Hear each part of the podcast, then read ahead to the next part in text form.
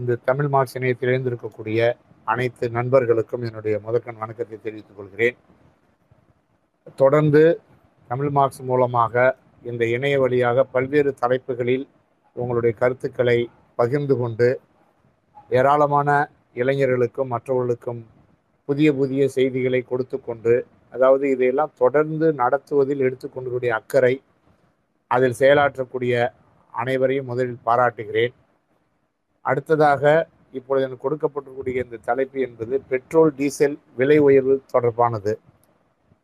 இந்த petrol diesel விலை உயர்வு அப்படின்னு சொல்கிற பொழுது பொதுவாகவே நம்ம நாட்டில் விலை உயர்வு என்பது எல்லா பொருட்களுக்கும் இருக்குது அதாவது சிலது வந்து நீங்கள் சில பொருட்கள் வந்து ஒரு சிண்டிகேட் அமைச்சு விலை ஏற்றுவாங்க இப்போ சிமெண்ட்டுனுடைய விலை ஏற்றணும்னு சொன்னால் அதுக்கு சில இந்தியாவில் உற்பத்தி ஆகிற முக்கியமான பொருட்கள் ஒன்று அதே அது வந்து ஏதாவது சிண்டிகேட் அமைச்சு அந்த விலையை ஏற்றி கொள்ளையடிக்கிற ஏற்பாடு என்பது இருக்கும். சிமெண்ட் மாதிரி அதே மாதிரி கம்பி கட்ட கட்டுமானத்துக்கும் அடிப்படையான விஷயம் கம்பியாக இருக்கிற பொழுது கம்பி சம்பந்தமான விலையேற்றங்கள் வருகிற பொழுது அதில் சில சிண்டிகேட் அமைத்து அதை உற்பத்தி பண்ணக்கூடிய முதலாளிகள் அவர்கள் அல்லது அதில் பங்கு செலுத்தக்கூடியவர்கள் அப்படி அமைத்து விலையேற்றம் என்பது இருக்கும். இதெல்லாம் ஒரு விதமான பாதிப்புகளை சமூகத்தில் சாதாரண மக்களை ஏற்படுத்தும். அது வந்து நீங்கள் பார்த்தீங்கன்னு சொன்னால் பெரிய முதலாளிகள் மற்றவங்க கொள்ளையடிப்பதற்கு அந்த மாதிரி விலையேற்றங்கள் என்பது பயன்படும். ஆனால் இப்போ நேரடியாக எல்லா பொருட்களுடைய சிமெண்டாக இருந்தாலும் சரி அல்லது கம்பியாக இருந்தாலும் சரி அல்லது சாதாரண மக்கள் பயன்படுத்தக்கூடிய எல்லா பொருட்களுடைய விலையேற்றத்திலும் மிக அடிப்படையான பங்கு வகிப்பது என்பது இன்றைக்கு பெட்ரோல் டீசல் அடிப்படையானது. ஏன் இந்த பெட்ரோல் டீசல் அடிப்படையானது அப்படின்னு சொல்கிற பொழுது இன்னைக்கு வந்து எல்லா பொருட்கள் உற்பத்தி என்பது இன்னைக்கு உலகமயமாகிவிட்டது. அதே மாதிரி நீங்கள் ஒரு குறிப்பிட்ட இடத்துல உற்பத்தி பண்ணி அந்த குறிப்பிட்ட இடத்துல தான் நீங்கள் வந்து அது விநியோகம் அப்படின்ற நிலைமையெல்லாம் மாறி உலகமயமாக்கல்ல அல்லது தொழில் வளர்ச்சி ஏற்பட்ட காலத்தில் உருவாச்சு. ஆனால் அது உலகமயமாக்கல் வந்த பிற்பாடு இது என்ன ஆயிடுச்சுன்னு சொன்னால் இன்னும் அதீதமான முறைகளில் நீங்கள் வந்து அது வந்து இந்த பொருட்கள் போக்குவரத்து என்பது எல்லாமே. முன்னாடி ஒரு கச்சா பொருட்களுக்கு மட்டும் இன்றைக்கு ஒரு இடத்துல இன்னொரு இடத்துக்கு வரும். உற்பத்தி பண்ணப்பட்ட பொருட்கள் அந்த குறிப்பிட்ட ஒரு வட்டாரத்தில் நீங்கள் வந்து விற்பனை செய்யப்படும். ஆனால் இன்னைக்கு அதை தாண்டி என்ன ஆகுதுன்னு சொன்னால் நீங்கள் வந்து உற்பத்தி பண்ணக்கூடிய பொருட்கள் காய்கறிகள் பழங்கள் உணவு உட்பொருட்கள் உட்பட ஒரே நாளில் ஒரு இடத்துலேருந்து இன்னொரு இன்னொரு இடத்துக்கு கொண்டு போகக்கூடிய ஏற்பாடுகள். ஒரு ஆப்பிள் உற்பத்தி பண்ணாமல் ஒரு ஆப்பிள் வந்து நீங்கள் வந்து அது வந்து அமெரிக்காவில் உற்பத்தி பண்ணாலும் சரி அல்லது காஷ்மீர் உற்பத்தி பண்ணாலும் சரி வெளிநாடுகளுக்கு அன்றைக்கே அனுப்பக்கூடிய ஏற்பாடு. அல்லது ரெட் மீட் இன்னைக்கு காலையில் அமெரிக்காவில் ஒரு ரெட் மீட் ஒரு மாடு வெட்டுனாங்கன்னு சொன்னால் அது வந்து இந்தியாவுக்கு நாளை காலையில் வந்து சேர்ந்துடும் பாதுகாக்கப்பட்டு. ஆனால் இப்படி நிறைய நடந்து கொண்டே இருக்கிறது. சேர்ந்ததுன்னா சேர்ந்து கொண்டே இருக்குது நடந்து கொண்டே இருக்கிறது. இதுலெல்லாம் முக்கியமான பங்கு என்ன உருவாகுதுன்னு சொன்னால் இதனுடைய போக்குவரத்தில் அது விமானமாக இருந்தாலும் சரி அல்லது ரயிலாக இருந்தாலும் சரி உள்ளூர் போக்குவரத்து லாரியாக இருந்தாலும் சரி எல்லாத்துலேயும் பொருள் போக்குவரத்தில் ஒரு முக்கியமான பங்கை வந்து இன்னைக்கு டீசல் வைக்குது. அதே மாதிரி பெட்ரோலும் உருவாக்கி வைக்குது. அது போக நீங்கள் நீங்கள் பார்த்தீங்கன்னு சொன்னால் நீங்கள் மக்களுடைய போக்குவரத்தில் முக்கியமாக பயணிகள். அவர்கள் போக்குவரத்துலையும் மிக முக்கியமான பங்கு வைக்கக்கூடிய பெட்ரோலாக இருக்குது இதுக்கு மாற்றாக இன்னும் வேற சில விஷயங்கள் என்பது வரலை. இது இது ஒரு இயற்கையான உற்பத்தி பொருட்கள் ஒன்று ஆகவே இந்த பெட்ரோல் என்பது அதிகமாக இன்னைக்கு தேவைப்படக்கூடிய ஒரு நிலைமை என்பது இருக்கு. இந்த பெட்ரோலை பயன்படுத்தி தான் இன்னைக்கு பல விஷயங்கள்ல நீங்க வந்து மனிதன் வாழ வேண்டிய கட்டாயம் என்பது இருக்கு. பெட்ரோல் டீசல் சமையல் எரிவாயு இதெல்லாம். சமையல் எரிவாயுலாம் நீங்க பார்த்தீங்கன்னு சொன்னா இன்னைக்கு தவிர்க்க முடியாத நகர்மயமான பிற்பாடு தொழில் வளர்ச்சி வந்த பிற்பாடு சமையல் எரிவாயு என்பது இன்னைக்கு வந்து தவிர்க்க முடியாத ஒரு விஷயமா மாறி போயாச்சு. இந்த சூழல்ல இதனுடைய விலையேற்றங்கள் என்பது எப்படி வந்து இன்னைக்கு வந்து இருக்கு? அது எப்படி உற்பத்தி ஆகுறதுல இருந்து அது எப்படி வந்து அரசாங்கத்தினுடைய குறிப்பா ஆளுகிறவர்கள் தங்களுடைய கொள்ளை லாபத்திற்கு எப்படி இதை பயன்படுத்துகிறார்கள் அப்படின்றது நமக்கு முன்னாடி ஒரு பிரதான கேள்வி. இப்போ இந்தியா போன்ற ஒரு நாடுல நீங்க இந்தியா வந்து இன்னைக்கு வந்து பெட்ரோல் உற்பத்தி செய்வது ரொம்ப குறைவு. பதினாறு பர்சன்ட் அது ரொம்ப ரொம்ப குறைவு. இந்தியா வந்து இன்னைக்கு வந்து பெட்ரோலிய பொருட்களை குறிப்பாக கச்சா எண்ணெயை இறக்குமதி பண்ணுவது தான் பிரதான அம்சம். எவ்வளோ இறக்குமதி பண்ணுறாங்கன்னா எண்பத்தி நாலு சதவீதம் இறக்குமதி பண்ணுறாங்க அப்போ இது வந்து குறிப்பாக நீங்கள் வந்து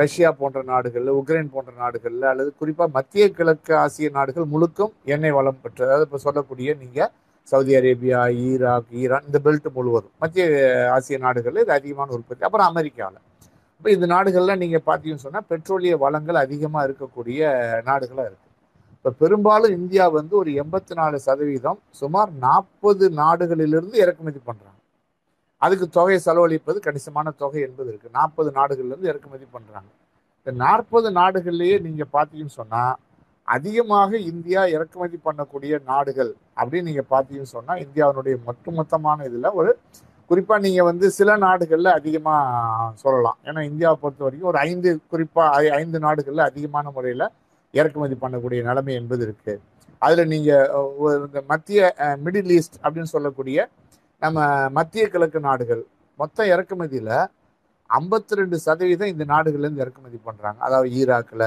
யுனைடெட் அரப் எமிரேட்ஸ்லேருந்து சவுதி அரேபியாவிலேருந்து இந்த நாடுகள்லேருந்துலாம் ரெண்டாயிரத்தி இருபத்தோராம் ஆண்டு கணக்கு பிரகாரம் இங்கேருந்து ஐம்பத்தி ரெண்டு சதவீதம் இறக்குமதி பண்ணுறாங்க ஒரு பதினஞ்சு சதவீதம் என்பது நீங்கள் வந்து ஆப்பிரிக்க நாடுகள்லேருந்து இறக்குமதி பண்ணுறாங்க அதில் குறிப்பாக நைஜீரியாவிலேருந்து கொஞ்சம் கூடுதலாக இறக்குமதி பண்ணுறாங்க அமெரிக்காவிலேருந்து பதினாலு பர்சன்ட் என்பது இறக்குமதி பண்ணுறாங்க இப்போ சமீப காலத்தில் இன்றைக்கி ஏற்பட்டுள்ள உலகச்சூழல் மாற்றத்தில் ரஷ்யால நீங்கள் பார்த்தீங்கன்னு சொன்னால் இறக்குமதி ஒரு ரெண்டு சதவீதம் என்பது ரஷ்யாவிலேருந்து இறக்குமதி பண்ணுறாங்க இப்போ இந்த யுக்- உக்ரைன் வார் வந்த பிற்பாடு நீங்க பொருளாதார தடைகள் விதித்த பிற்பாடு ரஷ்யால இருந்து இறக்குமதி என்பது இன்னும் கூடுதலாக இருக்கு. இப்போ நான் கணக்கு அது என்பது வரல.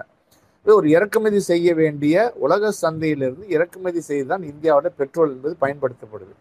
ஆகவே இந்த பெட்ரோல் என்பது ரொம்ப அடிப்படையான ஒரு விஷயமா இருக்கிறதுனால இந்த பெட்ரோல் இறக்குமதி செய்து தான் நீங்கள் பண்ண வேண்டியதுனால அதுக்கேற்ற மாதிரி நம்ம நாட்டினுடைய பொருளாதார கட்டமைப்புகளையும் நாம் வந்து உருவாக்க வேண்டிய தேவை என்பது இருக்கிறது. ஆனால் அந்த மாதிரி பொருளாதார கட்டமைப்புகளை இந்திய நாட்டில் ஆட்சி செய்தவர்கள் அப்படி உருவாக்கவில்லை என்பதுதான் நமக்கு முன்னாடி இருக்கக்கூடிய மிக கவலைக்குரிய விஷயம். ஆகவே நீங்கள் அது அந்த அந்த மாதிரி உருவாக்கனுடைய விளைவு என்ன ஆகுதுன்னு இந்தியாவில் இருக்கக்கூடிய இயற்கை வளங்களை பயன்படுத்துவது மட்டுமல்ல. இறக்குமதி செய்வதில் கூட நீங்கள் பார்த்தீங்கன்னு சொன்னால் இந்திய அரசாங்கம் அது வந்து விலையை தீ தீர்மானிப்பதில் அதில் இருக்கக்கூடிய பிரச்சனைகள் அணுகுவதில் உட்பட பல்வேறு விதமான நீங்கள் வந்து லாபத்தை தனியார் மயமாக்குவதற்கான முயற்சியில் மட்டும்தான் கூடுதலாக கவனம் செலுத்தியிருக்காங்க என்பதை நம்ம பார்க்குறோம். அதனுடைய நேரடியான இப்போ அநேகமாக இந்த மோடி ரெண்டாயிரத்தி பதினாலில் ஆட்சிக்கு வந்த பிற்பாடு இப்போ நீங்கள் பார்த்தீங்கன்னு சொன்னால் ரெண்டாயிரத்தி இருபத்தோராம் ஆண்டு இந்த காலகட்டத்தில் உலகத்தில் பெட்ரோலை அதிகமாக ஏற்றினா மாதிரி இந்தியாவில் அதிகமாக ஏற்றினா மாதிரி வேறு எந்த காலத்திலையும் பெட்ரோல் டீசல் சமையல் எரிவாயு எண்ணெய் ஏற்றியதே கிடையாது. சுதந்திர இந்தியாவில் அவ்வளோ வேகமாக அவ்வளோ அதிகமான முறையில் ஏற்றப்பட்டிருக்கு. இது கடுமையான பொருளாதார நெருக்கடியை ஏழை எளிய மக்கள் மீது உருவாக்கியிருக்கு என்பது தான் நமக்கு முன்னாடி மிகப்பெரிய விஷயம். ரெண்டாயிரத்தி பதினாலு முன்னாடி நீங்கள் பார்த்தீங்கன்னு சொன்னால் எண்ணெய் உற்பத்தி சம்பந்தமான ஒரு விவாதம் நடந்தது. உதாரணமாக ஐக்கிய முற்போக்கு கூட்டணி அரசு இருக்கிற பொழுது இடதுசாரி ஆதரவோடு இருந்தாங்க. அப்போ நீங்கள் வந்து ஒரு ரெண்டு ரூபா பெட்ரோல் விலை ஏற்றணும்னு சொன்னால் ஒரு அஞ்சு ரூபா ஏற்றணும்னா பாராளுமன்றத்தில் விவாதிக்கப்படக்கூடிய விஷயமா பட்ஜெட்டில் கொண்டு வர விஷயமா இருந்துச்சு. அப்போ முதல்ல என்ன பண்ணான்னு சொன்னால் அப்போவே நீங்கள் ஐக்கிய முற்போக்கு கூட்டின் அரசு இருக்கிற பொழுது என்ன பண்ணான்னு சொன்னால் அது பட்ஜெட்லேருந்து கொஞ்சம் வெளியே எடுக்க ஆரம்பித்தாங்க முயற்சி பண்ணாங்க. அதுக்கப்புறம் எண்ணெய் வந்து நீங்கள் வந்து இந்தியாவில் இருக்கக்கூடிய நிலைமைகளுக்கு ஏற்ற மாதிரி எண்ணெயை வந்து நாம் விற்பனை செய்வதை விட நீங்கள் உலக சந்தையில் எண்ணெய் விலை ஏறுனா கச்சா எண்ணெயினுடைய விலை ஏறுனா அதுக்கேற்ற மாதிரி நம்ம வந்து இந்தியாவில் எண்ணெய் விலை ஏறும். உலகத்தில் குறைஞ்சா குறையும் அப்படின்னு சொல்லி ரெண்டு விதமான அந்த ஆர்குமெண்ட்டை கொண்டாந்து முன் வச்சாங்க. அப்போ இந்தியாவில் பார்த்தீங்கன்னு சொன்னால் ஆயில் பூல் அப்படின்னு சொன்னால் உலகத்தில் எண்ணெய் விலை ஏறினாலும் இந்தியாவில் எண்ணெய் விலை ஏறாமல் பெட்ரோல் விலை ஏறாமல் பாதுகாப்பதற்காக ஒரு தனியான நிதி ஆயில் பூல்னு சொல்லக்கூடிய நிதி வச்சுருந்தாங்க. அப்போ என்ன ஒன்று சொன்னால் எண்ணெய் விலை ஏற உலகத்தில் எவ்வளவு ஏறினாலும் இங்கே ஏறாது. அது அரசாங்கம் மானியம் கொடுத்து அந்த ஆயில் பூல் நிதியிலிருந்து அதை எடுத்து அதை சமாளிச்சுட்டே இருப்பாங்க. பட்ஜெட்டில் மட்டும் வெளியேற்றுவாங்க இது ஒரு கட்டம் வரைக்கும் இருந்தது. இப்போ அந்த ஆயில் பூல்ன்ற நிதியை ஒழிச்சு கட்டிட்டு உலக சந்தைக்கு ஏற்ற மாதிரி எண்ணெய் விலையை தீர்மானிப்பது என்று அரசாங்கம் கொள்கை முடிவெடுத்தது. அப்போ இடதுசாரிகள் கடுமையாக எதிர்த்தாங்க. ஏன்னா இது வந்து பெட்ரோல் டீசல் இந்த சமையல் எரிவாயு என்பது நீங்கள் வந்து சாதாரண மக்களுடைய வாழ்க்கை தேவையாக மாறிவிட்டது. இந்திய பொருளாதாரத்தினுடைய அடிப்படையான விஷயங்கள் ஒன்றாக மாறிவிட்டது. அப்போ இந்த சூழலில் நீங்கள் வந்து இது பண்ணீங்கன்னு சொன்னால் மிகப்பெரிய பாதிப்பை ஏற்படுத்தும் அப்படின்னு சொல்லி இடதுசாரிகள் கடுமையான எதிர்ப்பு தெரிவித்தாங்க மீறி அது அந்த கொள்கை என்பது உருவாக்கப்பட்டது. அந்த கொள்கை உருவாக்கப்பட்ட பிற்பாடும் அதை அமலாக்குவதில் கொஞ்சம் க ஐக்கிய முற்போக்கு கூட்டணி அரசுகளில் கொஞ்சம் தீவிரமான முறைகளில் அது அமலாக்கலை கொஞ்சம் மெதுவாக தான் பண்ணிட்டு இருந்தாங்க. ஆனால் அன்னைக்கு பெட்ரோல் ஏற்றுக்கிற பொழுது நீங்கள் மோடி அல்லது பாஜக எதிர்க்கட்சியாக இருந்தது. பாஜக வந்து ஐக்கிய முற்போக்கு கூட்டணி அரசாங்கம் பெட்ரோலை ஏற்றும் பொழுது ரொம்ப கடுமையாக வந்து நீங்கள் விமர்சனம் பண்ண கட்சியில் பிஜேபி ஒன்று அதாவது எந்த அளவுக்கு நீங்கள் உதாரணமாக இப்போ பெட்ரோல் விலை ஏற்று சொல்ல முன்னாடி அதுக்கான காரணங்களை இன்னைக்கு மந்திரிகள் சொல்கிறாங்க அடிப்படையான ஒரு விஷயத்தை பார்த்துருவோம் பெட்ரோல் விலை ஏற முன்னாடி என்ன முடிவு பண்ணான்னு சொன்னால் பாஜக ரெண்டாயிரத்தி பதினாலில் பேசியிருக்காங்க என்ன பேசியிருக்காங்கன்னா நீங்கள் வந்து பாராளுமன்றம் வந்து அன்னைக்கு கூடி மன்மோகன் சிங் பிரதமர் கலைஞ்சு அடுத்த நாள் அவர் பெட்ரோல் விலை ஏத்துறாரு. உடனே மோடி என்ன கொடு என்ன குரல் கொடுத்தாருன்னா மோடி தான் பேசியிருக்காரு. அது வேற யாரும் இல்லை. நீங்கள் வந்து பேசுனதுல முக்கியமானது மோடி தான். குஜராத் மக்கள் எப்படி பா அப்படி குஜராத்தினுடைய முதலமைச்சர் அவர். பெட்ரோல் விலை உயர்வு என்பது நீங்கள் வந்து அரசாங்கம் பார்லிமெண்ட்ல அறிவிக்காம அடுத்த நாள் நீங்கள் முடிச்ச பிற்பாடு விலையேற்றுனீங்கன்னு சொன்னால் இது பாராளுமன்றத்தை அவமதிப்பதாகும் என்று சொல்லி மோடி அன்னைக்கு பாராளுமன்றத்தினுடைய மரியாதையை பற்றி பேசியிருக்காருன்னா இப்போ இருக்க மோடிக்கும் அப்போ இருக்க மோடிக்கும் அவ்வளோ வித்தியாசம் பாருங்க. அப்போ அதை பேசிட்டு அதுக்கப்புறம் என்ன சொல்கிறான்னு சொன்னால் நீங்கள் அவர் வந்து பெட்ரோல் டீசல் விலை ஏறுறதுனால குஜராத் மக்களுக்கான உணவு தானியங்களை நாங்கள் கொண்டு வருவதற்கு ரயில் கட்டணம் அதிகமாக கொடுக்க வேண்டியிருக்கோம். அப்படி அதிகமாக கொடுக்கறதுனால குஜராத் மக்கள் பணம் இல்லாமல் நெருக்கடிக்கு உருவாவாங்க. ஆகவே குஜராத்தில் அந்த உணவுப் பொருளுடைய விலை ஏறும். விலை ஏறினால் பட்டினியால் சாவார்கள். இப்படி பேசினவர் மோடி. இது அவர் வந்து ரெண்டாயிரத்தி பன்னிரெண்டில் விலை ஏறும் பொழுதே இந்த மாதிரி விஷயத்தோடு பேசியிருக்காரு. அப்போ அது மட்டும் இல்லை பாஜகவினுடைய இதர தலைவர்களும் இதே பாணியில் தான் பேசியிருக்காங்க. நீங்கள் ஸ்மிருதி ராணின்னு ஒருத்தர் இருந்தார் மந்திரியாக இருந்தார் இப்போ வெளியே போயிட்டாங்க அந்த அம்மா. ரொம்ப பாஜகவில் நீங்கள் வந்து கடுமையான முறையில் பெட்ரோல் விலை சம்பந்தமான போராட்டத்தை நடத்தினாங்க. சிலிண்டர் எடுத்துக்கிட்டாங்க பெட்ரோல் கேன் எடுத்துக்கிட்டாங்க. நீங்கள் மாட்டு வண்டியில் வந்து போராட்டம் நடத்தினாங்க. அப்போ அவங்க வந்து என்ன சொன்னால் இந்த மக்கள் வந்து கார்ப்பரேட் கம்பெனிகளுக்கான அரசு. பெட்ரோல் விலையை மீண்டும் மீண்டும் உயர்த்துவது என்பது கார்ப்பரேட் கம்பெனிகளுக்கான அரசாக இருப்பதனால தான் அது செய்யுது. எப்போ? இப்போ இருக்க பிஜேபி அப்போ சொல்லக்கூடிய விஷயம். அப்போ நீங்கள் வந்து என்னன்னு சொன்னால் இது ஏழை ஆம் ஆத்மி ஏழை மக்களுக்கான ஒரு அமை இல்லை அரசு இல்லைன்னு சொல்லி பேசுனாங்க. இன்னும் நீங்க அடுத்த கட்ட என்ன போய் பேசுனான்னு சொன்னா ஒரு மூணு முக்கியமான விஷயத்தினால இந்திய மக்கள் அறுபது சதவீதம் பேர் பட்டினியால் சாவுகிறார்கள் உணவுக்காக போராடி கொண்டிருக்கிறார்கள். ஒன்று சீனா ஊடுருள்னு சொல்லி ஒன்று சொன்னாங்க. பெட்ரோல் விலை உயர்வு ரூபாயின் மதிப்பு வீழ்ச்சி இது மூன்று நாளையும் இந்திய மக்கள் அறுபது சதவீதம் பேர் நீங்க வந்து குறிப்பா பெட்ரோல் விலை உயர்வுனால உணவுக்கு பற்றாக்குறையில் பாதிக்கப்படுறாங்க. ஆனால் இந்த நேரத்தில் ஐக்கிய முற்போக்கு கூட்டணி அரசு மன்மோகன் சிங் மதசார்பினை பற்றி பேசி ஏமாத்துறாரு அப்படின்னு அவங்க பேசுனாங்க.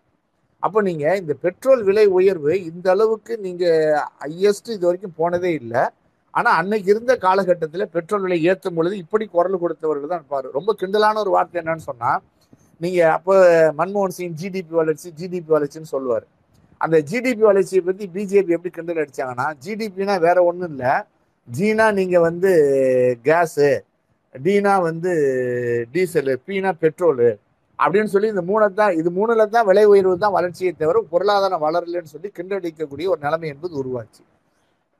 அது இது ஒரு அம்சமா பேசினாங்க. ஆகவே பிஜேபி ஆட்சிக்கு வந்த பிற்பாடு இப்போ எப்படி அமலாகிற விஷயம் என்னன்னு சொன்னா ஒரு வியாபாரத்துல நீங்க வந்து மார்க்கெட்டு தான் எல்லாத்தையும் தீர்மானிக்கணும்னு முடிவு பண்ணிட்டா மார்க்கெட்டு தீர்மானிக்கணும்னு சொல்லிடலாம். இப்போ உலகத்தில் வந்து நீங்கள் என்ன அறிவிச்சு அந்த ஆயில் பூலை எடுத்துட்டு என்ன சொன்னாங்கன்னு சொன்னால் உலகத்தில் கச்சா எண்ணெய் விலை உயர்ந்தால் இந்தியாவிலையும் உயரும். உலகத்தில் நீங்கள் கச்சா எண்ணெய் விலை குறைந்தால் இந்தியாவிலையும் குறையும். அப்போ அதுக்கு முன்னாடி வருஷத்துக்கு ஒரு தடவை ஆறு மாதம் ஒரு நிச்சயம். இப்போ அப்புறம் என்ன பண்ண மாசமாக மாற்றினாங்க பதினஞ்சு நாளாக மாற்றினாங்க வாரம் ஒரு நாள் மாற்றினாங்க இப்போ தினசரி ஏறும் இறங்க டெய்லி மாத்திரை ஏற்பாடு என்பது நடந்துச்சு. அப்படின்னா என்ன அர்த்தம்னு சொன்னால் நீங்கள் உலகத்தில் குறைஞ்சா இந்தியாவில் குறைக்கணும். உலகத்தில் கொ- ஏறுச்சுன்னா இந்தியாவில் ஏறணும். ஆனால் மற்ற பல நாடுகளில் நீங்கள் வந்து இது நடந்தாலும் இந்தியாவில் இந்த இந்த சந்தை விதிகள் நடப்பதில்லை.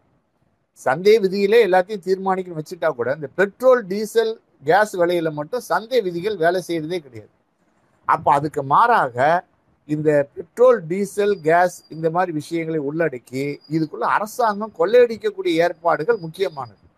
அப்ப நீங்க ஒரு சின்ன உதாரணம் பார்த்தீங்கன்னா இந்தியால தான் நீங்க வந்து இந்த தன்னுடைய வருமானத்துல அதிகமான அளவுக்கு எரிபொருளை செலவு எரிபொருளுக்காக ஒரு மாச சம்பளத்துல பதினேழு பர்சன்ட் பெட்ரோல் டீசல் இந்த மாதிரி விஷயத்துக்காக பயன்படுத்துறாங்க செலவழிக்கிறாங்க.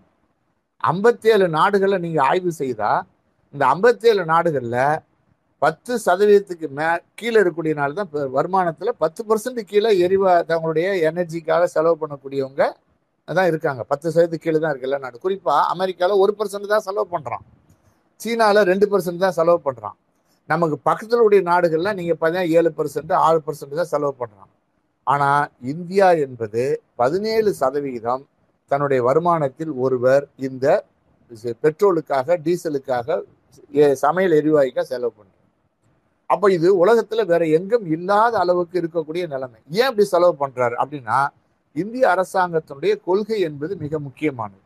அதாவது இதுல வரி போடுவதன் மூலமாகத்தான் செலவு செய்கிறார்கள் என்பதுதான் நமக்கு முன்னாடி முக்கியமான விஷயம். இப்போவும் இந்த பெட்ரோல் விலை உயர்வுக்கு ஒரு முக்கியமான காரணத்தை சொல்றாங்க. என்ன மினிஸ்டர்ஸ் என்ன சொல் மோடி எதையும் இதை பத்தி வாய் திறக்கிறதே கிடையாது. ஆனா மினிஸ்டர்ஸ் என்ன சொல்றாங்கன்னா உலக சந்தையின் கட்டளைப்படி தான் பெட்ரோல் டீசல் விலை உயர்வு ஏற்றப்படுகிறது இதுக்கும் அரசுக்கும் எந்த மாதிரி சம்பந்தமும் கிடையாதுன்னு சொல்லி இப்போ அப்பட்டமா பொய் பேசுறாங்க. ஏறக்குறைய இந்த கோயபல் சொன்ன மாதிரி நீ பொய் பேசுவதற்கு தயங்கவே தயங்காத. எப்பவுமே பெரிய பெரிய பொய்யா பேசணும். நீ அது மெய்யின்னு சொல்லி மற்ற வந்து நிரூபிக்கிறதுக்கு முன்னாடி அந்த பொய் என்பது ஜனங்கள்கிட்ட போய் சேர்ந்துருன்னு சொல்லி ஹிட்லருடைய பிரச்சாரகர் கோயபல்ஸ் பேசியிருப்பார். ஆனால் அந்த மாதிரி பெரிய பெரிய பொய்யா சொல்லுவது தப்பு இல்லைன்ற முடிவில் தான் இவ்வளவுக்கு அப்புறம் அவங்க என்ன பண்ணான்னு சொன்னா நீங்க பெட்ரோல் விலையை வந்து நீங்க உலக சந்தை தான் தீர்மானிக்கிறது நாங்க தீர்மானிக்கலன்னு சொல்லி இன்னைக்கு சொல்லிட்டாங்க. அப்போ நீங்க அந்த ஆர்குமெண்ட் எடுத்துக்கிட்டா கூட ஏன்னா இன்னைக்கு பெட்ரோல் விலை என்பது அடுத்து நூத்தி நாற்பது ரூபாய்க்கு போகக்கூடிய அபாயம் என்பது இருக்கு. அப்புறம் இதுல ஜிஎஸ்டி வரி கொண்டு வராதெல்லாம் அதுல ஒரு பா- காரணங்கள் இருக்கு நான் சொல்றேன். அப்போ இந்த ரெண்டாயிரத்தி இருபத்தி ஓராம் ஆண்டு நவம்பர் நாலாம் தேதி நீங்க பாத்தீங்கன்னு சொன்னா பெட்ரோல் விலை என்பது சர்வதேச சந்தையில் ஒரு பீப்பாய் ஒரு பேரல் என்பது 75 டாலருக்கு விற்கப்பட்டது. முதல் காரணம் 75 டாலர் ஆனால் அந்த இப்போ இப்ப இந்த நவம்பரில் ஆரம்பிச்சு நவம்பர் டிசம்பர் ஜனவரி பிப்ரவரி மார்ச் இந்த நாலு மாதமாக இந்த தேர்தல் முடிகிற வரைக்கும் இந்த ஐந்து மாநில தேர்தல் முடிகிற வரைக்கும் ஒரு பேரல் வந்து நூற்றி இருபது டாலருக்கு உயர்ந்தது. ஆனால் இந்த நாலு மாசமாக நீங்கள் பெட்ரோல் விலையை ஒன்றிய அரசு ஏற்றவே அதிகரிக்கவே இல்லை. எப்படி சமாளிச்சாங்க? நீங்க முக்கியமான காரணம் என்னன்னு சொன்னா தேர்தல் வந்தால் மட்டும் இந்த பெட்ரோல் விலையும் டீசல் விலையும் சமையல் எரிவாயு ஏற மாட்டேங்குது. இப்ப நாலு மாசம் ஏத்தல. இந்த நாலு மாசம் முடிச்சு வாக்குகள்லாம் வாங்கி முடிச்ச பிற்பாடு இப்ப என்ன பண்றோம் நாலு மாசம் ஏத்த வேண்டிய தொகையும் சேர்த்து ரொம்ப வே தினசரி எண்பது காசு தொண்ணூறு காசு ஒரு ரூபான்னு ஏத்தி இன்னைக்கு நூத்தி எட்டு நூத்தி ஒன்பது கொண்டு ஆனா என்ன சொல்றாங்க நூத்தி நாற்பது ரூபாய் வரைக்கும் நாங்கள் விற்க வேண்டும். இப்படி விற்பதே ரொம்ப குறைவானதுன்னு சொல்லி அவர் பேசக்கூடிய அளவுக்கு இருக்கு. அப்போ எப்படி இந்த நாள் அப்போ நோக்கம் என்னன்னு சொன்னால் இது வந்து பெட்ரோல் டீசல் விலையை கட்டுப்படுத்த முடியும் கட்டுப்படுவதற்கான வாய்ப்பு இருக்கிறது. ஆனால் அதை மீறி நீங்கள் அரசாங்கம் என்பது நீங்கள் விலை ஏற்றுறாங்கன்னு சொன்னால் முக்கியமான காரணம் என்ன? ஏன் நீங்கள் சந்தையில் நீங்கள் வந்து நீங்கள் இருக்கக்கூடிய கா உயர்ந்தாலும் சந்தையில் உயர்ந்தாலும் உயர்த்தாமல் சில மாதங்கள் அவங்களால கண்டினியூ பண்ண முடியுதுன்றது ஒரு விஷயம். சரி. ரெண்டாவது விஷயத்தை நம்ம வந்து பார்க்கணும்னா இந்த வணிக நியதிப்படி வியாபாரம். சந்தை நீதிப்படி நீங்கள் பெட்ரோல் விலை குறைந்தால் டீசல் விலை குறைந்தால் இந்தியாவில் வந்து குறைக்கணுமா இல்லையா? அப்போ ஏன் நீங்கள் அவங்களால மத்திய அரசாங்கம் குறைக்க மறுக்குது? நீங்கள் தான் சந்தைக்கு விட்டீங்கல்ல? அப்போ அன்- அன்னைக்கு பார்த்தீங்கன்னு சொன்னால் ரெண்டாயிரத்தி பதினாலாம் ஆண்டு மோடி ஆட்சிக்கு வந்த பொழுது நீங்கள் ஒரு பேரலினுடைய விலை என்பது நூற்றி பதிமூணு டாலருக்கு விற்றது ரெண்டாயிரத்தி பதினஞ்சாம் ஆண்டு நீங்கள் ஒரு ஆறு மாதத்துக்குள்ள அதனுடைய பேரல் விலை என்னாச்சுன்னு சொன்னால் ஐம்பது டாலர் குறைஞ்சிச்சு. நீங்கள் பெரிய சரி ஐம்பது டாலர் குறைஞ்சிச்சுன்னு சொன்னால் பெட்ரோல் விலை வேகமாக குறைஞ்சிரும். எல்லாரும் நான் கொஞ்சம் செலவு மிச்சம் பிடிக்கலாம். அதுக்கு அதிகம் செலவாகுதுன்னு கனவுல இருந்துற பொழுது நீங்கள் வந்து மோடி என்ன பண்ணாருன்னு சொன்னால் பெட்ரோல் டீசல் விலையை அதுக்கு போடக்கூடிய வரியை உயர்த்திட்டார். நீங்கள் ரெண்டாயிரத்தி பதினாறாம் ஆண்டு ஐம்பது டாலர் வந்துச்சுல்ல ரெண்டாயிரத்தி பதினாறாம் ஆண்டு வர்ற பொழுது நீங்கள் அது வந்து இருபத்தொம்போது டாலராக குறைஞ்சிருச்சு. இப்போ நீங்கள் நூற்றி பதிமூணுல ஆரம்பித்து மோடி ஆட்சிக்கு வரும் பொழுது அது வந்து ஐம்பது டாலர் ஆகி இருபத்தொம்போது டாலருக்கு விற்றது ஆனால் இருபத்தொம்போது டாலருக்கு விற்ற காலகட்டத்தில் பெட்ரோலை வந்து குறைக்காமல் என்ன பண்ணான்னு சொன்னால் நீங்கள் ரெண்டாயிரத்தி பதினேழுலேருந்து ரெண்டாயிரத்தி பதினாலுலேருந்து பதினேழு வரைக்கும் நீங்கள் பெட்ரோல் மீதான கலால் வரி உயர்வை பனிரெண்டு மடங்கு அதிகரித்தார்கள். அப்போ நீங்க எந்த அளவுக்கு அதிக நீங்க அதை அப்படியே பார்த்தீங்கன்னு சொன்னா வரியை போட்டு அதை ஏற்றி சமப்படுத்திடுறது. அப்ப சந்தை விலை பிரகாரம் நமக்கு வந்து ரொம்ப குறைவா கிடைக்கணும். வரி அதிகப்படுத்துறது. அப்ப ரெண்டாயிரத்தி இருபதாம் ஆண்டு பார்த்தீங்கன்னு சொன்னா ரொம்ப சுருக்கமாக தான் நான் சொல்ல விரும்புறேன். ரெண்டாயிரத்தி இருபதாம் ஆண்டு நீங்க வந்து பெருந்தொற்று வந்துச்சு. இந்த பெருந்தொற்று வரும்பொழுது பெட்ரோல் டீசல் பயன்பாடு என்பது ஏன்னா போக்குவரத்து எல்லாம் ஃபுல் லாக்டவுன் வந்த பொழுது பயன்பாடு குறைவு. அப்ப அந்த காலகட்டத்தில் பார்த்தீங்கன்னு சொன்னா நீங்க ஒரு பீப்பாயினுடைய விலை ஒரு பேரல் விலை என்பது பத்தொன்பது டாலருக்கு அந்த அளவுக்கு வந்தாச்சு. பத்தொன்பது டாலர். அப்ப நீங்கள் பத்தொன்பது டாலர் வந்த பிற்பாடு ஒன்றிய அரசு என்ன பண்ணான்னு சொன்னா ஒரு லிட்டருக்கு நீங்க வந்து பதிமூன்று கலால் வரியை மட்டும் ஒரு லிட்டருக்கு பதிமூணு ரூபாயும் பெட்ரோலுக்கு டீசலுக்கு பதினஞ்சு ரூபாயும் உயர்த்தி பழைய விலையை அப்படியே மெயின்டைன் பண்ணிக்கிட்டு அப்போ நீங்கள் விலை குறைந்தால் இந்தியாவில் நான் விலையை குறைப்பேன்னு சொல்லி சந்தை தான் தீர்மானிக்கும்னு சொல்லுவது பொய்யான ஒரு விஷயம். அப்போ நீங்கள் அந்த நியதி பிரகாரம் அதை அமல்படுத்தியிருந்தான்னு சொன்னால் நமக்கு இருபத்தாறு ரூபாய்க்கு பெட்ரோல் என்பது கிடைச்சிருக்கு. நீங்கள் நான் இருபத்தாறு ரூபாய்க்கு பெட்ரோல் அதே விலை பிரகாரம் எல்லா கணக்கு போட்டால் இருபத்தாறு ரூபா. நீங்கள் இருபத்தாறு ரூபாயோடு சேர்த்து நீங்கள் வந்து அரசாங்கத்தினுடைய வரி என்பது அப்போ பத்து ரூபா இருந்தது. முப்பத்தாறு ரூபாய்க்கு கிடைச்சிருக்கு. அப்புறம் நீங்கள் போக்குவரத்து செலவு. அதே மாதிரி மாநில அரசாங்கத்தின் வரி இதெல்லாம் சேர்த்தீங்கன்னு சொன்னால் நீங்கள் வந்து நமக்கு அதிகபட்சமாக நாற்பது ரூபாய்க்குள்ள எல்லா ஒரு லிட்டர் கிடைக்கும். ஆனால் அரசாங்கம் என்ன பண்ணானா பத்து ரூபாயில் இருந்த அரசாங்கத்துடைய கலால் வரியை ஒரு லிட்டருக்கு முப்பத்தி ரெண்டு ரூபாயா மாற்றணும் மாநில அரசனுடைய வரி அதில் சேருது. தனியாக அப்போ சேருகிற பொழுது ஆட்டோமேட்டிக்காக என்ன ஆகுதுன்னு சொன்னால் பெட்ரோல் உலக சந்தையில் பத்தொம்போது டாலர் கிடைச்சாலும் இந்தியாவில் எண்பது டாலர் தொண்ணூறு எண்பது ரூபா தொண்ணூறு ரூபா நூறு கீழே வரல. முப்பத்தி ஆறு ரூபாய் கிடைக்க வேண்டிய பெட்ரோல் அதே விலைக்கு விற்றுதுன்னு சொன்னால் அரசாங்கத்துடைய வரி தான் முக்கியமான காரணம். அப்போ இந்த வ- இந்த வரி என்பது ஏன் போடுகிறார்கள்? இந்த வரியை வச்சு தான் நாங்கள் வந்து அரசாங்கமே நடத்த முடியும் அப்படின்ற விஷயத்துக்கு இந்த அரசாங்கம் வந்தது. அப்போ நீங்க என்னதான் நீங்க பண்ணாலும் எண்ணெய் நிறுவனங்கள் இருக்குல்ல எண்ணெய் நிறுவனங்கள் முக்கியமான எண்ணெய் நிறுவனங்கள் அரசு எண்ணெய் நிறுவனங்களுக்கு நீங்க உலக சந்தையினுடைய விலை தான் கொடுக்கப்படுது. அதை ஞாபகம் வச்சுக்கிறோங்க ஏதோ இப்போ பப்ளிக் செக்டருடைய எண்ணெய் நிறுவனம் இருக்குது சர்வதேச சந்தையில் விலைக்கு ஏற்றவாறு தான் எண்ணெய் நிறுவனங்களுக்கான பணம் என்பது போய் சேருது. இது வரி என்பது முழுக்க முழுக்க அரசாங்கத்துக்கு போய் சேருது. இப்போ பல எண்ணெய் நிறுவனங்கள் அந்த விலைக்கு வரு குறைகிற பொழுது அவங்களால் நடத்த முடியாத சூழல் என்பது வருது. ஆனா அதுக்கெல்லாம் நீங்க தாண்டி அரசு என்ன பண்றான்னு சொன்னா இதை கொள்ளையடிக்கக்கூடிய ஏற்பாடுகள் என்பது வரியாக கொண்டு போடக்கூடிய ஏற்பாடு என்பது அதிகமா நடக்குது. அது இப்படிதான் இந்த ஆட்சியாளர்கள் கொள்ளையடிக்கிறாங்க. இப்போ இந்த வரி எப்படிலாம் போடுறான்? நீங்க கலால் வரி ஒண்ணு. இது கலால் வரி போக செஸ்ஸு அதான் நீங்க வந்து தமிழ்நாடு நிதியமைச்சர் ஒரு தடவை பேசினாரு. செஸ்ன்ற பெயரால இருபது பெர்சன்ட் வரி போட்டுறீங்க. அது மாநிலத்துக்கு சேரவே சேராது. இந்த செஸ்ஸை நீங்க குறைச்சிங்கன்னு சொன்னா நீங்க வந்து பெட்ரோல் டீசல் விலையை குறையிறதுக்கு கொஞ்சம் உதவியா இருக்கும் அப்படின்ற முறையில பேசினார். நிர்மலா சீதாராமன் இப்ப சமீபத்தில் என்ன சொன்னாங்கன்னா செஸ் நாங்க போட்டு விவசாயத்தினுடைய இன்ஃப்ராஸ்ட்ரக்சரை அடிப்படை கட்டுமானத்தை நாங்க அதிகப்படுத்துவோம். செஸ்ஸை நாங்க போட்டு ஹெல்த்து இதை டெவலப் பண்ணுவோம். செஸ்ன்றது மத்திய அரசாங்கம் நேரடியா வரி போட்டு நேரடியா கொள்ளையடிக்கிற ஏற்பாடு. அப்ப கலால் வரி போடுறது நீங்க வந்து செஸ் போட்டு எடுக்கிறது இதெல்லாம் என்னன்னு சொன்னால் இன்னைக்கு அந்த பெட்ரோலின் மீது வரி போட்டு அரசாங்கம் கொள்ளையடிக்கூடிய ஏற்பாடு நடக்குது. இந்த பணத்தை எல்லாம் எடுத்து எங்கே போய் கொடுக்குறாங்க?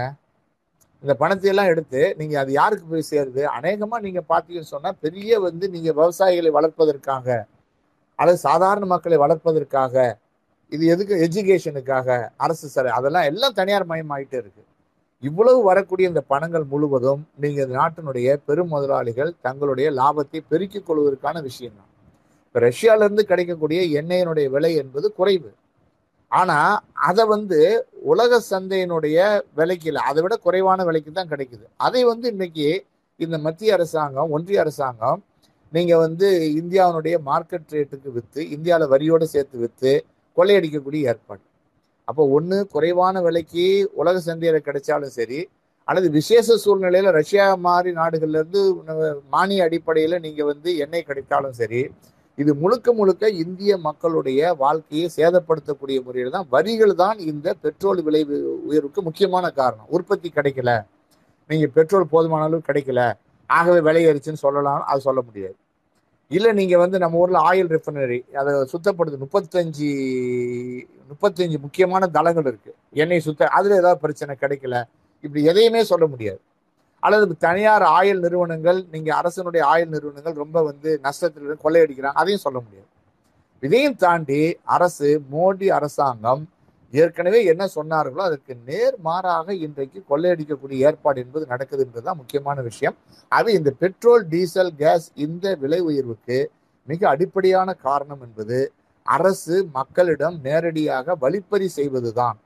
அது இது எதுக்கு ஒன்று தேவைன்னு சொன்னாலும் உடனே இதில் விலை ஏற்றி அதுல ஏற்பாடு. உலகத்தினுடைய விலையேற்றத்திற்கும் இந்தியாவினுடைய பெட்ரோல் டீசல் விலையேற்றத்திற்கும் அநேகமாக தொடர்பற்ற நிலையே உருவாகி போயாச்சு. ஏன்னா பத்தொன்பது டாலருக்கு வந்தாலும் குறைய மாட்டேன்து நாற்பத்தொம்பது டாலருக்கு வந்தாலும் குறைய மாட்டேன்து ஐம்பது டாலருக்கு வந்தாலும் குறைய மாட்டேன்னு சொன்னால் இந்த சந்தை விதியை பயன்படுத்த மறுக்கிறார்கள் என்பதுதான் முக்கியமான விஷயம். அடுத்து ஒரு கேள்வி என்னன்னா மத்திய ஒன்றிய அரசு தான் வரி போடுதா? அப்படின்னு ஒரு கேள்வி. இல்லை ஒன்றிய அரசு மட்டும் இல்லை மாநில அரசுகளும் தங்களுடைய வருவாய்க்கான வரியை போடுறாங்க. அது எந்த அளவுக்கு இருக்கு? எல்லா மாநிலத்தினுடைய விஷயமும் இருக்கு. குறிப்பா நீங்க வந்து மகாராஷ்டிரா ஆந்திர பிரதேஷ் ஒரு இன்னொரு மாநிலம் மூணு மாநிலத்தில் தான் நீங்கள் வந்து கூடுதலாக நீங்கள் வந்து தெலுங்கானா இந்த மாநிலங்களில் தான் நீங்கள் வந்து வரி என்பது மாநில அரசுகள் கூடுதலாக போடும் ரொம்ப குறைவாக இருப்பது பாண்டிச்சேரி அதே மாதிரி நீங்கள் அந்தமான் நிக்கோபார் லட்சத்தீவு இங்கெல்லாம் மத்திய அரசாங்கத்தின் நிதியுதவி அங்கே வந்து வரிகள் குறைவு. இப்போ நீங்கள் உதாரணமாக பாண்டிச்சேரியிலையோ அல்லது மாஹேல போய் பார்த்தீங்கன்னு சொன்னால் இப்போ நான் இப்போ நான் இங்கே கே கேரளாவுக்கு போயிட்டு வரும்பொழுது பார்த்தேன். மாஹே பகுதியில் கண்ணனூருக்கு பக்கத்தினுடைய மாஹே பகுதி பாண்டிச்சேரி ஆளுகைக்கு உட்பட்டது. நீங்கள் எல்லா பெட்ரோல் பங்க்லையும் வண்டி நிரம்பி வழியுது. என்ன காரணம்னு சொன்னால் எட்டு ரூபா அங்கே மற்ற இடத்தோட எட்டு ரூபா ஒரு லிட்டருக்கு விலை கம்மியாக இருக்கும். அங்கே அந்த மாநில அரசுடைய வரி என்பது குறைவு. அது மத்திய அரசாங்கத்தினுடைய நீங்கள் வந்து நிதி உதவி பெற்று நடத்தக்கூடிய ஒன்றிய அரசாங்கத்தினுடைய நிதி உதவி பெற்று நடத்தக்கூடிய மாநிலங்கள். மீதி இடங்களில் பார்த்தீங்கன்னு சொன்னால் ஏறக்குறைய நீ நீங்கள் இப்போதான் டெல்லியில் நூறுரூவா பெட்ரோல் விற்கிதுன்னு வச்சுக்கிறோங்க. அப்போ நூற்றி ஒம்பது ரூபா ஆகிப்போச்சு நூற்றி பத்து ரூபா ஆகிப்போச்சு நூறுரூவா பெட்ரோல் வச்சுக்கிட்டீங்கன்னா நாற்பத்தஞ்சு ரூபாய் என்பது மொத்தத்தில் வரி. அப்படியே எவ்வளோ ஆகிப்போச்சு நூறுரூவாய்க்கு நாற்பத்தஞ்சு பர்சன்ட் வரி நாற்பத்தாறு பர்சன்ட் வரி. இதில் மத்திய அரசாங்கம் என்பது ஏறக்குறைய முப்பத்து முப்பது பர்சன்ட் இருபத்தொம்பது ரூபா எடுத்துக்கிறேன் மாநில அரசாங்கம் பதினாறு ரூபா. அப்போ நீங்கள் இது மகாராஷ்டிராவில் பார்த்தீங்கன்னு சொன்னால் ஐம்பத்தி ரெண்டு ரூபாயா? வரி என்பது ஐம்பத்தி ரெண்டு ரூபா. இதில் மத்திய அரசு மா மாநில அரசு யார் இருக்கு? ஆந்திர பிரதேசத்துல ஐம்பத்தி ரெண்டு ரூபா. தெலுங்கானால ஐம்பத்தோரு ரூபா. ஐம்பத்தோரு ரூபா அறுபது காசு அல்லது ஐம்பத்தி ரெண்டு ரூபா நாற்பது காசு இப்படி இருக்குன்னு வைங்களேன். இப்படி மத்திய பிரதேசத்தில் பார்த்தீங்கன்னு சொன்னால் நீங்கள் வந்து ஐம்பது ரூபா. கேரளாவில் ஐம்பது ரூபா பீகாரில் இப்போ இந்த இது மாதிரி எல்லா மா தமிழ்நாட்டில் நாற்பத்தெட்டு ரூபா. அப்போ எல்லா மாநில அரசுகளும் வரி போடுறாங்க. இந்த வரி என்பது மா அப்போ நீங்கள் என்ன கேட்கலான்னு சொன்னால் நீங்கள் இப்போ பாஜகனுடைய அந்த ஆட்கள் என்ன பேசுகிறாங்கன்னா மாநில அரசு குறைக்கலாமே. தமிழ்நாட்டில் அப்படி தான் மூன்று ரூபா குறைச்சாங்கன்னு வைங்க. ஏதோ ஆட்சி தேர்தலில் வாக்குறுதி கொடுத்ததுனால குறைச்சாங்கன்னு வச்சிருங்க. அது வந்து தீர்வு கிடையாது. அதாவது இந்த பெட்ரோல் விலை உயர்வை தீர்ப்பதற்கு அது அது வந்து ஒரு மாற்று கிடையாது. ஒரு தேர்தல் வாக்குறுதியில் கொடுத்ததுனால குறைச்சாங்க. திரும்பி வேற வரி போடும் பொழுது இப்போ ஏறி போச்சு. இப்போ என்னன்னு சொன்னால் மாநில அரசாங்கம் இப்போ மத்திய ஒன்றிய அரசு சொல் மாநில அரசாங்கம் ஒத்துக்க மாட்டுறாங்க பெட்ரோல் வர குறைக்கிறதுக்கு அப்படின்னு சொல்லி வரியை குறைக்க மாட்டாங்கன்னா மாநில அரசாங்கத்தினுடைய அது பெட்ரோலில் வரி போடுவது தப்பான தப்பு தான் ஆனால் மாநில அரசாங்கத்தினுடைய நிதி சோர்ஸ் எல்லாம் இன்னைக்கு கடந்த காலத்தை விட பல மடங்கு அதிகமாக ஒன்றிய அரசு என்பது பறித்து கொண்டே இருக்கிறது. அப்போ பெட்ரோல் போடக்கூடிய வரிகள் என்பது மத் ஒன்றிய அரசு போடக்கூடிய பெட்ரோல் வரி என்பது அடிப்படை கட்டுமானங்களுக்காக நாங்கள் போடுகிறோம் அப்படின்னு அவங்க வந்து செஸ்ஸு போட்டு கொள்ளையடிக்கிற ஏற்பாடு என்பது அநியாயமானது. மாநில அரசாங்கம் போடக்கூடிய வரிகள் என்பது நீங்க வந்து அதை குறைப்பதற்கான முயற்சிகளை மேற்கொள்ளணும்னு சொல்லி பல ஆலோசனை வழங்கப்பட்டிருக்கு. மத்திய அரசாங்கம் நிதியை வந்து நீங்க போதுமான அளவுக்கு நீங்க கொடுக்கலன்னு சொன்னா மாநில அரசாங்கத்தினுடைய இந்த வரி போடு மாநில அரசாங்கத்தை தான் கிடைக்குது. வரி போடுவது நடந்து கொண்டே இருக்கிறது. அப்போ இது ரெண்டுமே ஒன்றிய அரசு தான் பிரதான காரணம். என்ன காரணம்னா அது வந்து பெட்ரோல் விலையை தீர்மானிப்பதில் முக்கியமான பங்கு வகிக்கும். மாநில அரசாங்கம் சொல்லி பெட்ரோல் விலை ஏற்றுறது கிடையாது. மத்திய ஒன்றிய அரசாங்கம் தான் பெட்ரோல் விலை ஏற்றுவதில் முக்கியமான அதான் டிசைடிங் ஃபேக்டரி தீர்மானிக்கக்கூடிய இடம். அது ஏறுகிற பொழுது வரி ஏறுது. இந்த வரி வந்து மாநில அரசாங்கத்தினுடைய ஷேராக போகுது மத்திய அரசாங்கத்தினுடைய ஷேராக போகுது. அப்போ பிரதான காரணம். இன்னொன்று மாநில அரசாங்கமும் இந்த பெட்ரோல் விலையை குறைப்பதற்கான சில முயற்சிகளை என்பது மேற்கொள்ள வேண்டிய தேவை இருக்கு. அப்போ இது இந்த நிதி நெருக்கடி ஆகவே நீ குறைக்கணும் நான் குறைக்கணுன்றதை விட இந்த எல்லா கொள்கைகளையும் உருவாக்கக்கூடிய ஒன்றிய அரசு எல்லா நிதிகளையும் கொள்ளையடித்து போகக்கூடிய ஒன்றிய அரசு என்பது இந்த பெட்ரோல் விலையை வைத்துக்கொண்டு கார்ப்பரேட் கம்பெனிகளுக்கு பெரும் முதலாளிகளுக்கு சலுகை கொடுப்பதற்கான பெரிய நிதி சோர்ஸா இதை வந்து பயன்படுத்துறாங்க என்பதுதான் இன்னைக்கு முன்னாடி பெரிய பிரச்சனை. அப்போ இது ஏராளமான பாதிப்புகளை இன்னைக்கு உருவாக்கி இருக்கிறது என்பதை பார்க்குறோம். அதனால தான் நான் சொல்லுகிற போல சொன்னேன் இந்தியாவில் நீங்கள் அவங்களுடைய வருமானத்தில் நீங்கள் அதிகமான அளவுக்கு நான் ஒரு நாடை சொல்ல மறந்துட்டேன் இந்தியா பதினேழு சதவீதம் பாகிஸ்தான் பதினேழு சதவீதம். நீங்கள் பயன்படுத்து மீதி நாடுகள்லாம் மிக மிக குறைவான ஒரு விஷயம்தான்ற அம்சங்களை பா அதனால தான் சொன்னேன் அமெரிக்காவில் ரெண்டு சதவீதம் சீனாவில் மூணு சதவீதம் நான் சொன்னேன். அந்த அடிப்படையில் நீங்கள் இப்போ அதிகம் இந்த பெட்ரோல் அதிகமாகும் பொழுது நம்மளுடைய வருமானத்தில் ஒரு பகுதி எனர்ஜிக்காக செலவு செய்ய வேண்டிய தேவை என்பது வரும். இது ஒரு முக்கியமான விஷயம். இதுதான் அடிப்படையான விஷயன்றது மட்டும் நம்ம வந்து இன்னைக்கு கணக்கில் எடுத்துக்கிறோங்க பார்த்துக்கிறோங்க. இன்னொரு முக்கியமான விஷயம் என்னன்னு சொன்னால் மோடி அரசாங்கம் ஒரு ஒரு பொய்யான ஒரு தகவல் சொல்கிறாங்க என்ன தகவல் சொல்றான்னு சொன்னால் ஏற்கனவே நாங்க வந்து இந்த இதுக்காக போடுவதற்கு பெட்ரோல் டீசல் இது மாதிரி விஷயம் அதாவது என்னன்னா கோவிட் கோவிட்டால் பாதிக்கப்பட்டதுனால அவர்களுக்கு நாங்கள் வந்து இலவச ஊசி போட்டோம். அதனால தான் நாங்கள் வந்து பெட்ரோலுக்கு வந்து விலை ஏற்ற வேண்டிய கட்டாயம் ஏற்படுச்சுன்னு இன்னொரு மந்திரி பேசுகிறேன் அப்போ கோவிட் பாதிக்கப்பட்டவங்களாம் ஊசி போட்டோம்னு சொன்னால் எத்தனை லட்சம் நீங்கள் வசூல் பண்ணியிருப்பீங்க? இப்போ முன்னாள் நிதியமைச்சர் ப. சிதம்பரம் என்ன சொல்கிறாரு இந்த ஏழாண்டு காலத்தில் ரெண்டாயிரத்தி பதினாலுலேருந்து மோடி வந்து இன்னைக்கு வரைக்கும் இருபத்தி ஆறு லட்சம் கோடி ரூபாய்க்கு மேல வரிகள் மூலமாக வசூலித்திருக்கிறார்கள் எரிவாயு மூலமாக மட்டுமே. இருபத்தி ஆறு லட்சம் கோடி. நீங்க மோடி வருகிற பொழுது ரெண்டாயிரத்தி பதினாலு எழுபத்தி நாலாயிரம் கோடி தான் நீங்க வந்து நேரடியாக பெட்ரோல்லேருந்து வரி போட்டாங்க. அதுக்கப்புறம் ரெண்டு லட்சம் மூணு முந்நூறு சதவீதம் அதிகமாச்சு. ஒட்டுமொத்தமாக பார்த்தீங்கன்னா ஒரு ஃபைனான்ஸ் மினிஸ்டர் சொல்லுவது இருபத்தி ஆறு லட்சம் கோடி. அப்போ இருபத்தி ஆறு லட்சம் கோடி வசூல் அப்படின்னா நீங்க வருஷத்துக்கு ஒரு குடும்பத்துக்கு இருபத்தி ஆறு லட்சம் குடும்பம் இருந்துச்சுன்னு சொன்னா எவ்வளவு வசூல் பண்ணிருப்பாங்கன்னு பாத்துக்கிறங்க அப்ப இதையும் அவர் சொல்லியிருக்காரு. இப்போ நமக்கு முன்னாடி கேள்வி என்னன்னு சொன்னா நீங்க கோவிட்டுக்காக நாங்க வசூல் பண்றோம். ரொம்ப அதாவது ரொம்ப ஆக்கோடா பேசுறாங்க. பொதுக்கூட்டங்கள்ல பா- பல இடங்கள்ல மந்திரிகள் பேட்டிகள்ல சும்மாவா ஊசி போட முடியும் அப்படின்னு சொல்லி. நீங்க ஏற்கனவே பட்ஜெட்ல இந்த கோவிட்டுக்காக மத்- ஒன்றிய அரசாங்கம் முப்பத்தி ஐயாயிரம் கோடி ரூபாய் ஒதுக்குனாங்க. சரி இவங்க இது கணக்கு பிரகாரமே வச்சுக்கிட்டா கூட மொத்தமா கோவிட்டுக்கு இவங்க எல்லாம் ரெண்டரை இரநூறு கோடி ஊசி இதெல்லாம் ரெடி பண்ணி முந்நூறு கோடி நீங்கள் டோஸ் ரெடி பண்ணி கொடுக்கறதுக்கு முப்பத்தி ஐயாயிரம் கோடி நாற்பதாயிரம் கோடி தான் செலவாயிருக்கும் வச்சுக்கலாம். ஏற்கனவே பட்ஜெட்டில் ஒதுக்குனா முப்பத்தி ஆயிரம் கோடி என்ன ஆச்சுன்னு சொல்லி ஒரு கேள்வி இருக்குது அது இல்லாமல் நீங்கள் நாற்பதாயிரம் கோடி எடுத்தால் கூட இருபத்தி ஆறு லட்சம் கோடி ரூபாய்க்கு நீங்கள் வந்து வரி போட வேண்டிய தேவை என்ன?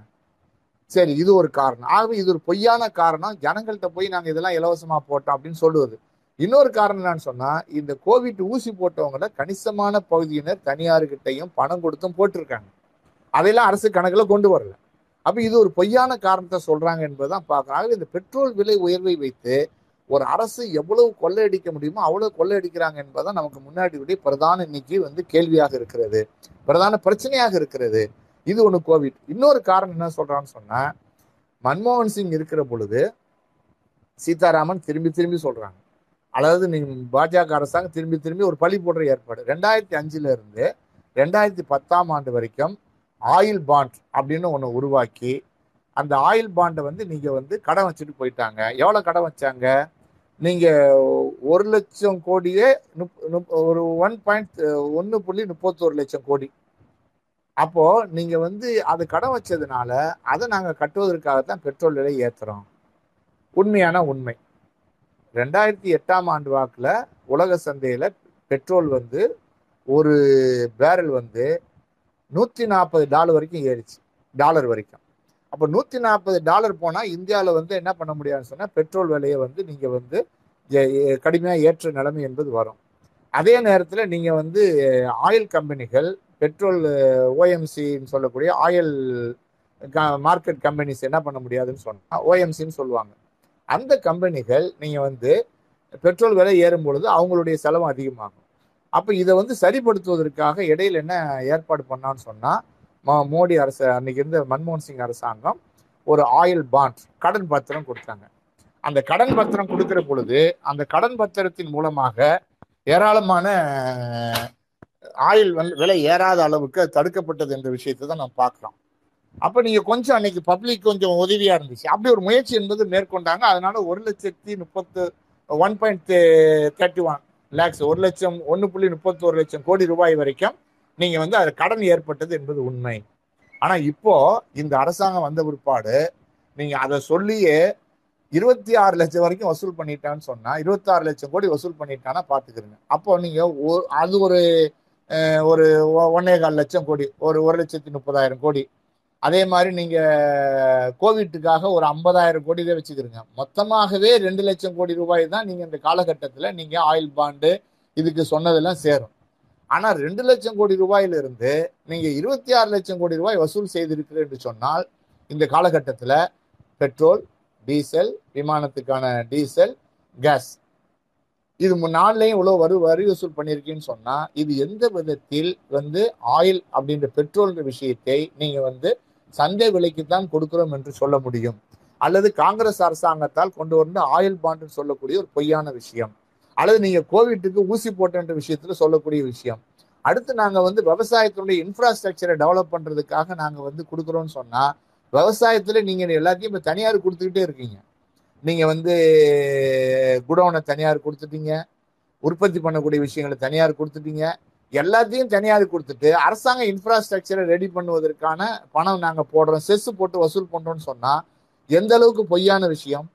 அது இந்த ஆட்சியாளர்கள் சாதாரண மக்கள் மீது இந்த வரியை உயர்த்தி லட்சக்கணக்கான கோடிகள் வரிகளாக வசூல் பண்ணக்கூடிய வேலையை தான் இன்னைக்கு பண்ணிட்டு இருக்காங்க என்பதுதான் நமக்கு முன்னாடி இருக்கக்கூடிய மிக முக்கியமான அம்சம். அதனால தான் நாம் என்ன சொல்றோம்னு சொன்னா இந்த அரசாங்கத்தினுடைய மிக முக்கியமான வரி கொள்கை தான் மக்களிடம் கொள்ளையடிக்கக்கூடியதுதான் மிக முக்கியமான விஷயமாக நீங்கள் இன்னைக்கு வந்து பெட்ரோல் விலை உயர்வுக்கும் டீசல் விலை உயர்வுக்கும் கேஸ் விலை உயர்வுக்கும் அடிப்படை காரணமாக இருக்குது. இது இன்னைக்கு முக்கியமான அம்சம். அடுத்து என்னன்னு சொன்னால் இன்னொரு விவாதம் நடக்குது. நீங்கள் சா பொது வழியில் நடக்குது. ஜிஎஸ்டி இந்த ஜிஎஸ்டியினுடைய கவுன்சில் கூட்டம் நடந்துக்கிட்டே இருக்கு. நம்ம எல்லாருக்கும் ஒரு சாதாரண ஒரு விஷயம் என்னன்னா நீங்கள் இந்த ஜிஎஸ்டியில் வந்து ஏன் பெட்ரோல் பொருட்களை மட்டும் கொண்டு வர மாட்டாங்க அப்படின்னா கொண்டு வரக்கூடாது என்பதுதான் இன்னைக்கு இருக்கக்கூடிய ஒன்றிய அரசினுடைய ஒரு முக்கியமான காரணம். ஆனா அவங்க என்ன சொல்றான்னு சொன்னா இதுல வந்து மாநில அரசையும் சேர்த்துக் கொள்கிறார்கள். மாநில அரசு சேர்க்கிற பொழுது நீங்க மாநில அரசாங்கத்திலே வரி வரிவாய் பாதிக்கப்படும். உதாரணமா இப்ப ஜிஎஸ்டி என்பது ஒரே வரி முறைகளில் கொண்டு வரக்கூடிய ஏற்பாடு. அப்ப நீங்க இருபத்தெட்டு பர்சன்ட் வரைக்கும் அதுல வரி வசூல் என்பது பண்ணலாம். இன்னைக்கு ஒட்டுமொத்தமான இந்தியாவில் உற்பத்தி ஆகிறதுல நாலு பொருட்கள் தான் ஜிஎஸ்டிலிருந்து விலக்கு ஒன்று பெட்ரோல் முதல்ல கச்சா அஞ்சு பொருட்கள் கச்சா எண்ணெய் பெட்ரோலு டீசல் அதுக்கப்புறம் சமையல் எரிவாயு அதுக்கப்புறம் வந்து விமானத்துக்கு போடக்கூடிய ஃபியூல் இந்த அஞ்சுக்கு தான் ஜிஎஸ்டிலேருந்து விலக்கு இந்த அஞ்சையும் ஜிஎஸ்டிக்குள்ளே வந்தால் ஜிஎஸ்டி வரி விதிப்பு கொள்கை பிரகாரம் ஒரு இருபத்தெட்டு பர்சன்ட் அதிகமாக போட முடியும். அதிகபட்சம் இருபத்தெட்டு பர்சன்ட் ஆனால் இப்போ எவ்வளோ போடுறாங்க? ஐம்பத்தி ஏறக்குறைய அறுபத்தி மூணு சதவீதம் வரைக்கும் சில நாட்கள் போயிடுது நூறுரூபாய்க்கு அறுபத்தி மூணு வரைக்கும் போயிடுது நிரந்தரமாக ஒரு ஐம்பத்தி ரெண்டு பர்சன்ட் ஐம்பத்தி மூணு பர்சன்ட் வரைக்கும் நீங்கள் வந்து வரி வரி போடப்படுது. இருபத்தெட்டு பர்சன்ட் ஐம்பத்தி ரெண்டு பர்சன்ட்டுக்கு எவ்வளோ வித்தியாசம் இருக்குது ஆகவே ஒன்றிய அரசு என்ன பண்ணான்னு சொன்னால் இதை ஜிஎஸ்டிக்குள்ளே கொண்டு வராமல் இருக்கிறதுக்கான எல்லா ஏற்பாடும் பண்ண கொண்டு வர மறுக்கிறாங்க. சரி மாநில அரசுகள் என்ன வேண்டுகோள் விடுறாங்கன்னு சொன்னால் எல்லா மாநில அரசுகளுமே பெரும்பாலான மாநில அரசுகள் நீங்கள் ஜிஎஸ்டியில் கொண்டு போனீங்கன்னா எங்களுக்கு நிதி இழப்பு ஏற்படும். எங்களுக்கு நிதி இழப்பு ஏற்பட்டா நீங்கள் அந்த நிதி இழப்பை ஈடுகட்டுற மாதிரி ஜிஎஸ்டியில் சொன்ன வாக்குறுதி எதையுமே நிறைவேற்றலை. இப்போ தமிழ்நாட்டுக்கு கேரளாவுக்கு எல்லா மாநிலங்களுக்கும் ஜிஎஸ்டினால நீங்கள் ஒரு இழப்பு ஏற்படுது. ஆனால் அதிக வருமானம் உள்ள மாநிலங்களுக்கு. அந்த இழப்பை நீங்கள் கொடுக்குறேன்னு சொல்லலை. கொடுக்குறேன்னு சொன்னீங்க கொடுக்கல. அது அந்த மாதிரியான விஷயங்கள்லாம் நீங்கள் அட்டன் பண்ணாமல் இப்போ இது ஜிஎஸ்டிக்குள்ளே கொண்டு போயிட்டீங்கன்னு சொன்னால் எங்களுக்கு கிடைக்கக்கூடிய வருவாய் என்பது முழுமையாக வீழ்ந்துவிடும். ஆகவே இது ஜிஎஸ்டியில கொண்டு போக முன்னாடி அதுக்கு மாற்று ஏற்பாடு என்பது பண்ணணும் அப்படின்றது மாநிலங்களுடைய வேண்டுகோள். இதை டிசைட் பண்ணக்கூடிய இடத்துல ஒன்றிய அரசு இருக்கு. ஆகவே இப்போ இந்த ஒன்றிய அரசு இதை வந்து ஜிஎஸ்டிக்குள்ளே கொண்டு வருவதற்கு தயாராக இல்லை. ஏன்னா மக்களிடமிருந்து வரி ஒன்றை தவிர வேற வழியில் இந்த அரசாங்கம் கொள்ளையடிக்க முடியல. ஆகவே இன்னைக்கு வரியை போட்டு தான் கொள்ளையடிக்க வேண்டும். அது எதுல வரி போட்டா இன்னைக்கு எது பொருள் அதிகமா பயன்படுகிறது? அப்படின்னா நீங்க பெட்ரோல் டீசல் கேஸ். அப்போ இது வந்து அதிகமா பயன்படுகிற பொழுது இதுல தான் நீங்க வரி போட முடியும். இது வரி சாதாரணமா வரி போட்டா நீங்க உதாரணமா இப்போ வந்து டெலிகம்யூனிகேஷன் இருக்கு. இப்ப ஜியோ கொண்டாந்து ஜியோ நீங்க வந்து ஒரு ஒரு நிமிடத்திற்கு ஒரு காசு உயர்த்தினாலே அது பல லட்சம் கோடிகளுக்கு லாபம் கிடைக்கும். அப்போ அதிகமாக பயன்படுத்தக்கூடிய ஒரு விஷயம். ஆகவே அது ஒரு பக்கம் அதை கொண்டு போகிறாங்க அப்போ எதை அதிகமாக பயன்படுத்துகிறான்னு சொன்னால் பெட்ரோல் டீசல் என்ற விஷயங்கள் என்பது இன்றைக்கி வாழ்க்கைக்கு ரொம்ப தேவையான ஒரு அம்சம். இதுக்கு மாற்று எரிபொருள் கண்டுபிடிக்க முடியல. நீங்கள் இப்போ வந்து காருக்கு பதிலாக எலக்ட்ரிக் என் அது பல மடங்கு உயர் விலை உயர்ந்துக்கிட்டே இருக்குது அப்போ இன்னும் அது வந்து முழுசாக கொண்டு வர முடியாத ஒரு சூழலில் இதே அரசாங்கம் ஒரு மாற்றுக்கான தேர்தலும் கிடையாது.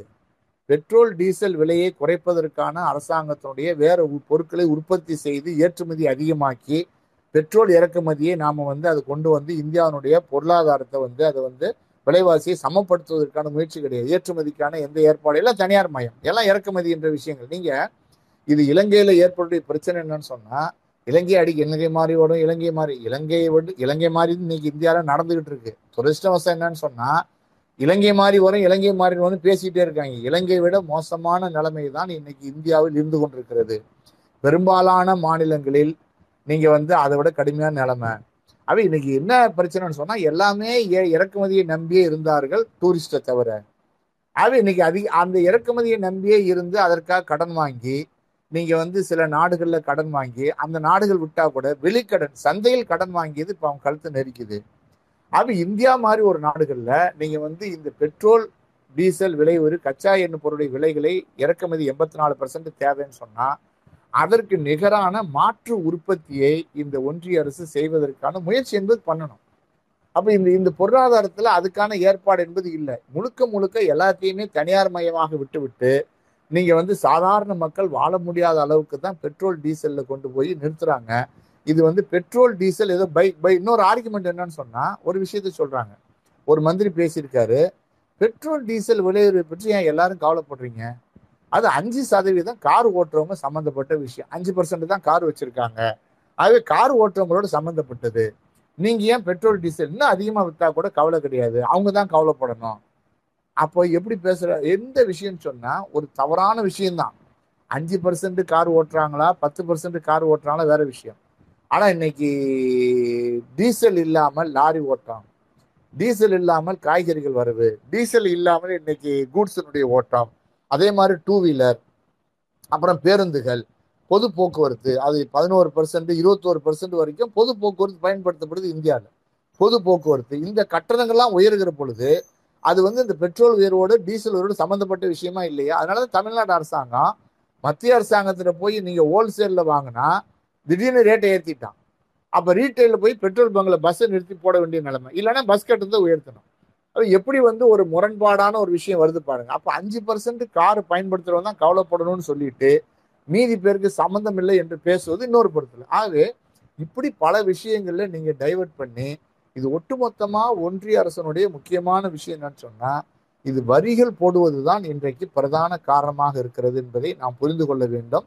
ஒன்றிய அரசு வரிகை குறைக்கலன்னு சொன்னால் பெட்ரோல் விலை ஜீரோ பாயிண்ட் ஒரு டாலருக்கு உலகத்தில் விற்றா கூட இந்தியாவில் நூறுரூவாய்க்கு தான் பெட்ரோல் விற்கும். இதுதான் இன்னைக்கு ரூடி நிலைமை. அவை இது இறங்க விடவே மாட்டார்கள். ஒன்று சந்தை சொல்லி மக்களை ஏமாற்றுவாங்க ஒரு கட்டத்தில். மானியம் கொடுக்க முடியாது சந்தைக்கு போங்கன்னுவாங்க. சந்தையில் சில விலை குறைந்தால் சந்தையை காரணமாக வைத்து விலையை குறைக்காமல் வரியை போட்டு அரசாங்கம் எப்படி நடத்துறது அப்படின்னு சொல்லி வரியை போட்டு அதை ஏற்றுவார்கள். இப்படி ஒரு தில்லுமுள்ளு செய்யக்கூடிய ஒரு அரசாகத்தான் இன்றைக்கு ஒன்றிய அரசு இருக்குது இதனுடைய விளைவுகள் தான் இன்றைக்கு பெட்ரோல் டீசல் கேஸ் போன்ற விலை உயர்வு என்பது மிக கடுமையான அளவுக்கு உயர்ந்திருக்கிறது. ஆகவே இது அரசாங்கத்தினுடைய பொருளாதார கொள்கையோடு சம்பந்தப்பட்டது. அரசாங்கத்தினுடைய ஏற்றுமதி இறக்குமதி கொள்கையோடு சம்பந்தப்பட்டது.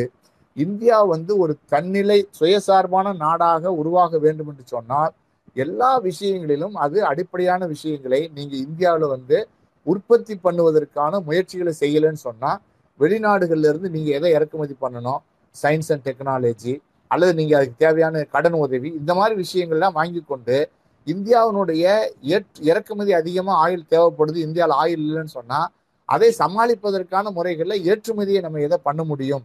அப்படின்ற விஷயங்களை எல்லாம் சிந்தித்து ஒரு மக்களுக்கான பொருளாதார திட்டத்தை உருவாக்கலன்னு சொன்னால் இந்த பெட்ரோல் டீசல் விலை மட்டுமல்ல இன்னைக்கு உணவுப் பொருட்களுடைய விலை பல மடங்கு உதவி உயர்ந்திருக்கிறது. ஆகவே அதை தடுத்து நிறுத்த முடியாது. இதையெல்லாம் தடுத்து நிறுத்தணும்னு சொன்னால் இன்னைக்கு இருக்கக்கூடிய கார்ப்பரேட் கம்பெனிகளுக்குடைய நலன்களை பாதுகாக்கக்கூடிய ஒன்றிய அரசு வகுப்புவாதத்தை நீங்க ராமநவமியை கொண்டு எதையாவது பெட்ரோல் டீசல் விலை வந்தால் எது வந்தாலும் சரி திடீர்னு ஒரு வகுப்புவாத பிரச்சனையை முன்னிலைப்படுத்தி மக்களை பிளவுபடுத்தி வைத்துக்கொண்டு இன்னொரு புறத்தில் இந்த விலையேற்றங்களை செய்து கொண்டே இருப்பார்கள். இதற்கு ஒரே தீர்வு என்பது அரசை மாற்றுவது அரசனுடைய பொருளாதார கொள்கையை மாற்றுவது என்பதுதான் அடிப்படையான தீர்வு. அதை நாமெல்லாம் இணைந்து செய்ய வேண்டும் என்று சொல்லி இந்த நேரத்தில் கேட்டுக்கொண்டு வாய்ப்புக்கு நன்றி கூறி முடிக்கிறேன். நன்றி வணக்கம்.